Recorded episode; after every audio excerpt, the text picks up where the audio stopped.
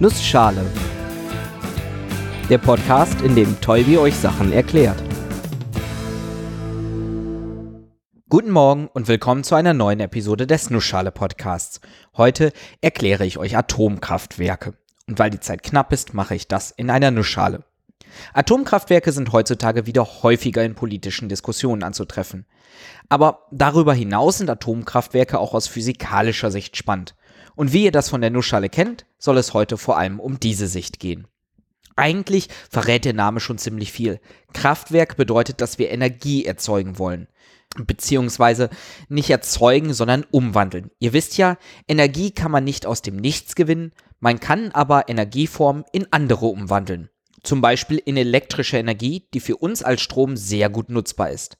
Aber woher kommt die Energie, die wir in elektrische Energie umwandeln wollen?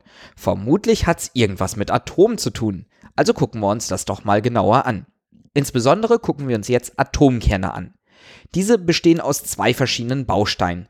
Positiv geladene Protonen und gar nicht geladene Neutronen. Man nennt sie Nukleonen. Diese ziehen sich alle gegenseitig an. Die Kraft, die dafür verantwortlich ist, nennt man die Kernkraft. Und diese Anziehungskraft ist sehr, sehr stark. Sie sorgt dafür, dass Atomkerne zusammenhalten. Gäbe es sie nicht, würden einfach alle Nukleonen des Atomkerns voneinander wegfliegen. Allen voran die Protonen, da diese alle positiv geladen sind, stoßen sie sich nämlich voneinander ab. Die Kernkraft ist zum Glück stärker und sorgt für den nötigen Zusammenhalt.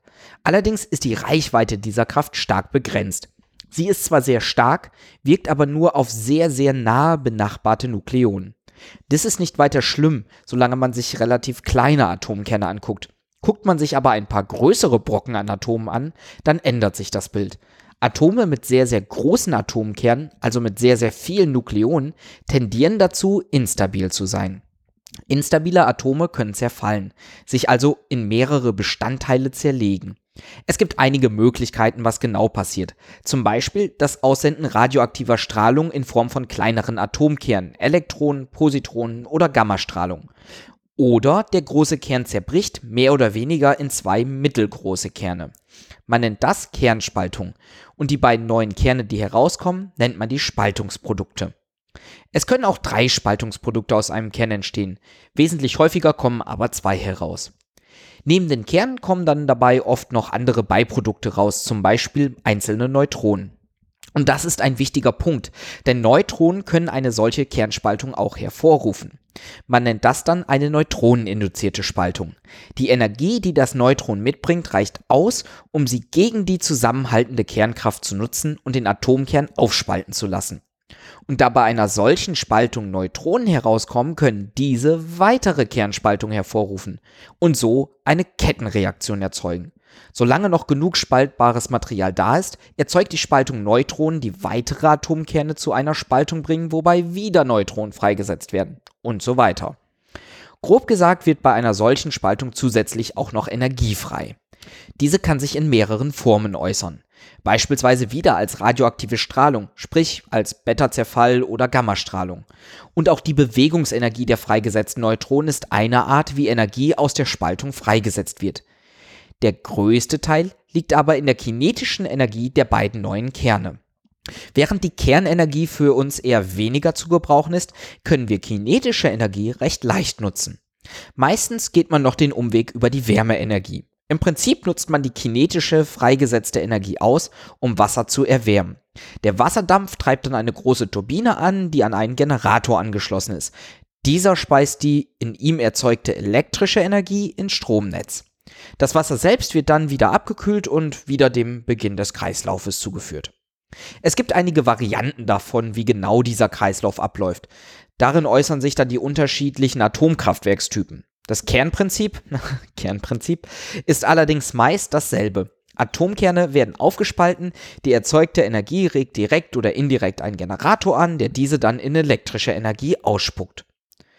Das Kernstück des Atomkraftwerks ist damit der Kernreaktor und insbesondere der Reaktorkern. Dieser besteht vor allem aus den Brennelementen, welche den Kernbrennstoff erhalten.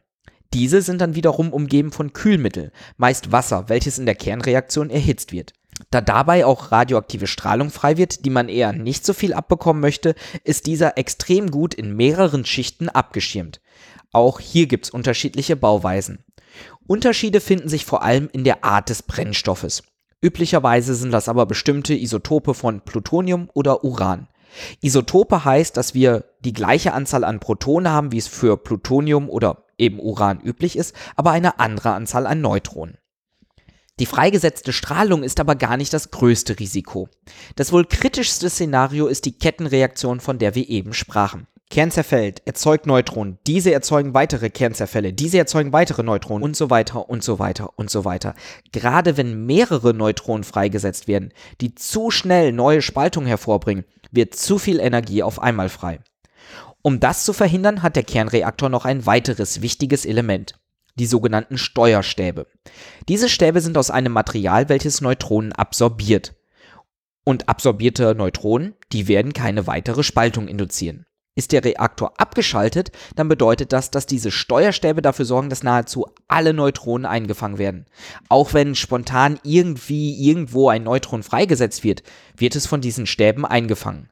Man spricht dann von einem unterkritischen Zustand. Möchte man jetzt allerdings ein bisschen mehr Action haben und ein wenig Energie erzeugen, dann werden diese Stäbe nach und nach aus dem Kern herausgezogen. Dieser Vorgang läuft sehr kontrolliert ab. Man misst durchgängig, wie viele Neutronen im Reaktorkern unterwegs sind und macht davon abhängig, wie weit die Steuerstäbe rausgezogen werden. Ziel ist es, alle überschüssigen Neutronen abzufangen und nur etwa ein einziges Neutron pro Spaltung erzeugen zu lassen. Wenn jede Spaltung immer nur eine weitere Spaltung erzeugt, dann hat man einen schön konstanten, kontrollierten Ablauf an Kernspaltungen, deren Energie wir nutzen können. Über die Stäbe lässt sich dabei auch steuern, wie viel Energie der Reaktor liefern soll. Zum Teil kann man das Ganze sogar noch besser kontrollieren, indem man im Schnitt weniger als ein Neutron pro Spaltung erzeugen lässt und den Rest einfach selber von außen einspeist. Diese Stäbe sind auch üblicherweise so angelegt, dass sie im Zweifelsfall eher zu viele Neutronen absorbieren und damit die Kernreaktion verhindern. Was passiert, wenn das mal nicht klappt, hat man in Tschernobyl und Fukushima gesehen. Ein weiteres Risiko von Kernkraftwerken findet sich eher in der Zukunft. Die Brennstäbe senden immer noch radioaktive Strahlung aus und werden das auch für lange Zeit tun. Bleibt natürlich die Frage, wohin damit? Auch wenn man diese Frage vielleicht wissenschaftlich angehen kann, im Moment ist es eher eine politische. Aktuell sind weltweit etwa 450 Kernreaktoren aktiv, wobei Kernreaktor nicht unbedingt gleich Atomkraftwerk ist, da ein einzelnes Kraftwerk auch mehrere Reaktoren haben kann. Zusammengefasst. Neutronen regen einen Atomkern an zu zerfallen. Dabei wird Energie und weitere Neutronen freigesetzt.